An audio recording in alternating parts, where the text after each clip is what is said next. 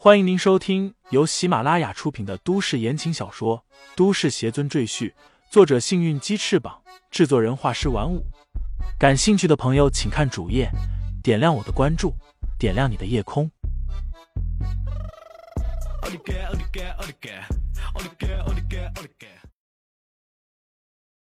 第一百二十四章克隆技术。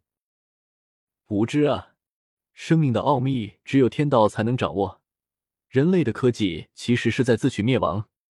李承前心里暗自摇头，他贵为仙界邪尊，没有也不敢拥有创造生命这种能力，那是对天道的最大的亵渎。而地球上的小小人类竟然妄想造人，简直是不自量力。最终结果便会像圣经中记载的巴别塔一样，受到上帝的惩罚。心烈不知李承前心中所想，继续说道：“早在三十年前，鬼众道便投入巨资资助一大批顶尖的科学家研究克隆人技术，最近几年终于取得了突破性进展。你看，那两个克隆人除了没有思想之外，和普通人一模一样。至于为什么没有让这些克隆人拥有思想，那是因为……”新烈低声说道：“我们鬼众道想崛起，就需要无数勇猛的战士，但我们的门徒有限，无法和一国的力量相抗衡，所以道主他老人家就想出了这个办法，利用这些克隆人替我们去和敌人作战，而我们的门徒只需要在后面进行远程控制便可以了。这样一来，即便出现大量伤亡。”死的也只是这些没有思想的克隆人，我们的门徒在控制新的克隆人，便又可以继续作战了。李承前眼睛微微眯起，不得不说，鬼众道这个道主脑洞还挺大，知道运用科技来为自己效力，再配合神秘的法术，令鬼众道的崛起计划如虎添翼。这个道主绝对留不得，否则我的后花园将永无宁日。李承前心里更加坚定了自己的信念，必须除掉鬼众道道主。这时，两名管理员正在进行最后的调试。只见他们将一张符箓贴在克隆人的后背上，再拿出另一张符箓贴在自己的胸口，闭上双目，盘着腿席地而坐。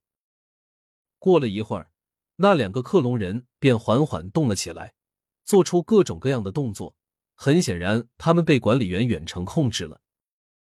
李承前看了看，问道：“那么一会儿擂台赛的时候，我们如何利用克隆人作战？是论拳脚吗？”“主要是拳脚，毕竟这些克隆人可不会修炼我们鬼众道的法术。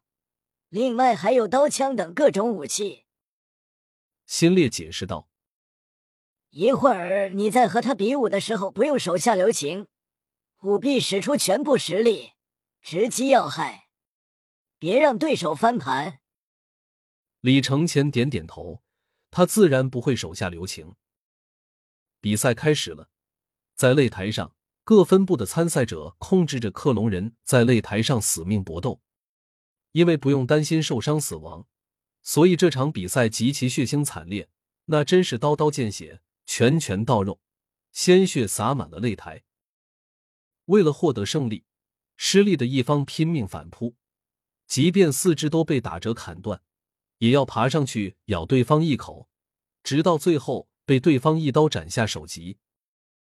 而得利的一方更是下手狠辣，绝不留情，就算对方已经被打得毫无还手之力，也不敢给对方留下任何喘息的机会，直接砍成肉段。克隆人虽然没有思想。但他们还是能够感受到痛苦，所以当受伤时也会本能的发出凄厉的惨叫，令人听了毛骨悚然。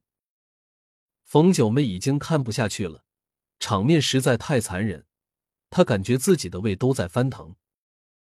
李承前一脸淡然，这点血腥程度对于他来说根本不算什么，因为他曾深入魔道重地，看过比眼前这些还要残忍血腥数倍的情景。比赛持续了几个小时，克隆人死了一批又一批，参加测试的人也淘汰了一个又一个。黄毛身手不错，他在比赛里战胜对手，获得了胜利。他对没有和李承前当上对手表示非常遗憾，还特意控制他的克隆人将对手的血淋淋的脑袋丢到了李承前的脚下，摆出一个不屑的手势。李承前面无表情，一只蝼蚁在他面前耀武扬威，他都懒得抬脚踩死这只蝼蚁。冯九妹也获得了胜利，她自身有一些功夫的底子。而且对克隆人控制的很好，要不是因为不忍心杀死对方的克隆人，他能赢得更快。最后，终于轮到李承前上场了。新烈帮李承前把符箓贴在胸口，千叮万嘱：“李兄弟，你可得为我们东北分部长脸啊！我们能不能见到道主他老人家，全看你这最后一战了。”这是新烈接手东北分部以来第一次带人杀入第三轮测试，所以他十分珍惜这次机会，将所有的希望都寄托在了李承前的身上。你放心吧，我保证你能看见你的道主。李承前心里冷笑，暗道：“不过也是最后一面。”与李承前对战的是个外表斯文、表情阴冷的眼睛男，他狠狠的瞪着李承前。控制着自己的傀儡克隆人向李承前的克隆人发起猛烈的攻击。不过，在李承前看来，这眼睛男的攻击就和街头打架一样毫无章法。他轻松避开，随后展开了一系列反击，轻松获得了胜利。很简单嘛？李承前耸耸肩，这擂台赛比他想象的要容易得多。擂台下。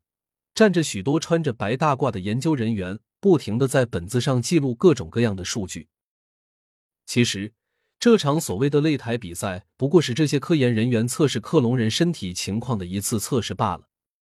为了让这些克隆人更好的适应未来的战争，他们必须不停的设计调试克隆人的身体结构，努力制造出更强大、更厉害的战士。总算。这三轮无聊到极点的测试全都结束，最终胜出的前三位是康永发，也就是那个黄毛，还有冯九妹和李承前。黄毛对李承前获胜表示了鄙夷，他认为李承前是走了狗屎运，遇见一个垃圾，所以才会胜出。三个获胜分部的部长个个笑得合不拢嘴，他们都是最虔诚的信徒，能见到朝思暮想的道主。让他们十分兴奋。